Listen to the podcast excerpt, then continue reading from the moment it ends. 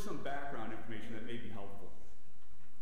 The gospel reading tells us that Joseph was betrothed to Mary, or Mary was betrothed to Joseph. And this word betrothed can be foreign to us. Sometimes we mistakenly translate it as engaged, and that's not accurate. Today, when people get engaged, 80% of those couples end up getting married. But when people got betrothed, 100% of those couples were married. During this first stage of what at the time was a two stage marriage process, the man gave a woman a marriage document, usually along with a ring in the presence of two witnesses. This, in Jewish law, was the central moment of the marriage ceremony. The two were bound together before God as husband and wife. At the time of their betrothal, Mary and Joseph were fully married, but they were prohibited from cohabitating. Effectively, we can liken it to a marriage validly contracted but not consummated. At the time of Mary and Joseph's betrothal, the young husband and wife would have stayed in their separate parents' respective homes, usually for about a year, while the husband went off and built a home for the couple to call their residence. When the husband was ready, he would come back, and the happy couple celebrate the second stage of the marriage ceremony. During this second part, a contract is signed where the husband accepts full responsibility for taking care of the wife's clothing, food, shelter, and tending to her emotional needs for the rest of her life. Then the wife would move into the home of her husband that he had built for her. So it is during this in between time period, after they were betrothed, but before they moved in together and slept together, that Joseph discovers that Mary is pregnant. And Joseph knows that he has not slept with Mary. At this point, the bond that they establish could only be separated by two things divorce or death. Speaking of death, the penalty for committing adultery during this time period was stoning by death which in this case would have meant death for both Mary and the unborn baby Jesus. Watch Joseph to see how he is about to set an example for Jesus to follow later in life by protecting the woman from being stoned to death. When Joseph is planning on divorcing Mary quietly, it is then that Joseph falls asleep. And the angel of the Lord appears to Joseph in a dream, telling him do not be afraid. Now, with this background information in mind, why would Joseph have been afraid and planning to divorce Mary? Holy men and women throughout the last 2,000 years have come up with three theories on why this might be. Listen to these and see which one resonates with you if you were in Joseph's shoes and situation at this time. The first theory is that Joseph was just being judgmental. Let's call this theory the judgmental Joseph theory. The judgmental Joseph theory claims that in Joseph's judgment, Mary must have committed adultery. And yet, he wants to show her mercy and keep her from being stoned to death. So he decides to marry or divorce Mary quietly. St. Peter Chrysologus adopted this theory and interprets the words the angel spoke to Joseph in the dream to mean the following Joseph, son of David, do not be afraid. What you see in her is virtue, not sin. This is not a human fall, but a divine descent. This is not the betrayal of a person, it is the secret of the judge here is not a cause of death, but of life. Therefore, do not be afraid. If this judgmental Joseph theory resonates with you, hold on to that for a moment while we move on to the second theory. The second theory is that Joseph was feeling unworthy. Let's call this theory the unworthy Joseph theory. In the unworthy Joseph theory, Joseph knows and believes that Mary has conceived by the power of the Holy Spirit. Yet he's afraid because he feels unworthy to raise the child of the Holy Spirit. Therefore, Joseph plans to divorce Mary quietly so his sense of unworthiness is not made public to everyone. Here's the support for this theory. As the angel appeared to Joseph in the dream today, he addressed Joseph in a particular way. He said, Joseph, son of David. David, of course, was the great king of Israel a thousand years before. The term son of David means that the person is the descendant of royalty. If Joseph went to sleep with the intent of divorcing Mary because he felt he was unworthy, being the father of the child of the Holy Spirit, when the angel refers to him as son of David, the angel is reminding Joseph that he is a descendant of royalty. Now, if you think you would be feeling unworthy if you were Joseph, hold on to that while we move on to the third theory. The third theory is that Joseph was just confused and didn't know what to do. Let's call this the confused Joseph theory. In the confused Joseph theory, Joseph believes Mary, and he also believes in the Jewish law. He is confused about what to do in this situation, so the best decision he can think of is to quietly divorce Mary. That's the easiest thing for him to do. Now, if you think you would have been confused if you were in Joseph's situation, hold on to that. Okay, now by a show of hands, let's see which of those three really resonates with you, okay? You got the judgmental Joseph theory, unworthy Joseph, and confused Joseph. Judgmental Joseph, let's see a show of hands. All right, maybe about a quarter of you.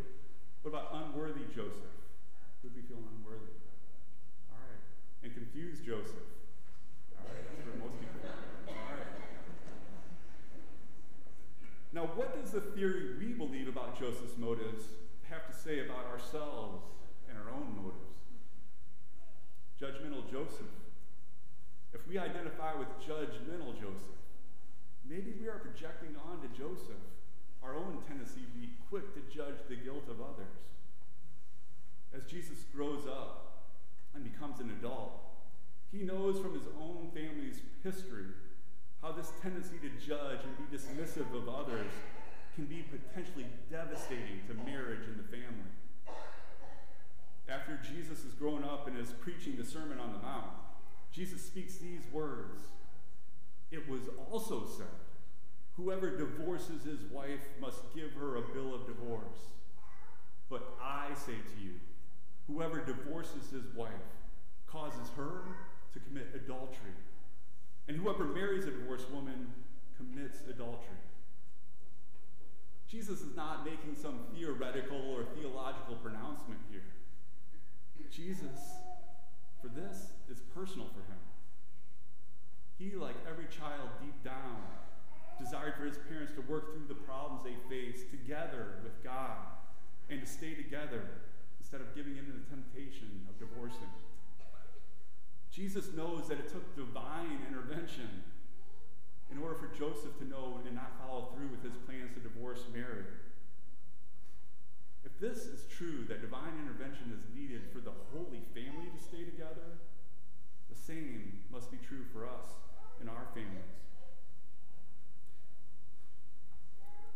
As we prepare for celebrating Christmas with families and our loved ones, let's check our judginess at the door knowing how this quality could have divided the Holy Family 2,000 years ago, and the same is true today. Instead of assuming the worst about others' intentions, let's be more charitable, give them the benefit of the doubt. Instead of pushing crazy Uncle Leo away, let's give him a hug and a listening ear to understand him better. Unworthy Joseph. If we identify with unworthy Joseph, could this speak to our own inferiority complex, our own feelings of being inadequate or insecurity, and our tendency to maybe push people away from us who are meant to make us more holy? When we are feeling unworthy to play an important role with bringing Jesus into the world in our homes.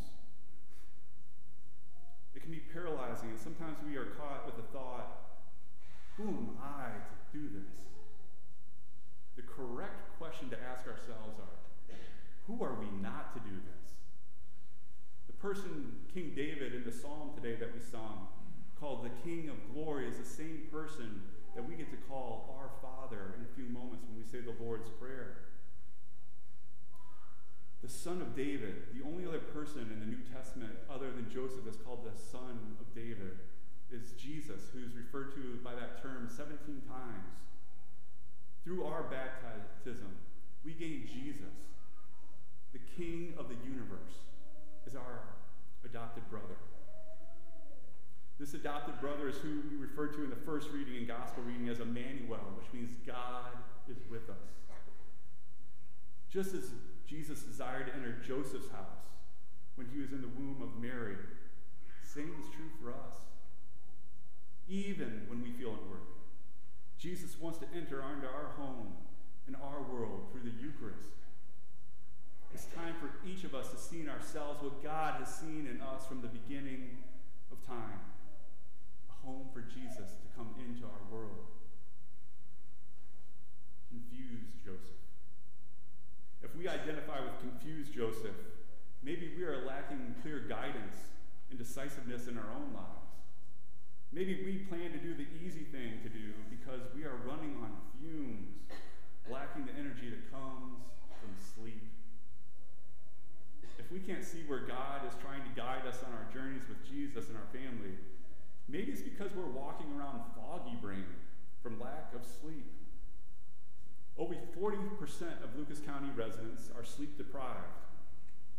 So I'm going to say something that preachers never say, but I say to my own kids frequently. For the love of God, go to sleep. What is sleep and dreaming if not preparation for what comes next? we need to learn how to sleep like a saint from St. Joseph. St. Joseph, sleeping St. Joseph, is showing us that sleep and important decisions in life is important for God to allow his guidance to come to us. The image of St. Joseph as he is sleeping is a powerful reminder of his peaceful surrender to God's plan for his life. Pope Francis has a statue of, of sleeping St. Joseph and whenever he's having a problem, something that's weighing heavy on his mind, he writes it down, sticks it underneath St. Joseph before going to sleep, trusting that St. Joseph takes care of the intention while the Pope sleeps. We also can allow St. Joseph to intercede for us, trusting that God will handle our problems while we sleep. Now, if we want to play the special role that God has for us in bringing Jesus into our world and our homes. We can't be judgmental. We can't feel unworthy. And we can't be confused. Because those are the paths to divorce and separation from our mother and our Savior Jesus. So here today feeling judgmental, unworthy, or confused, the angel's message to Joseph and each of us is that we can rest assured we who have royal relatives have a special role to play in bringing Jesus into our homes, in our world, today and this Christmas.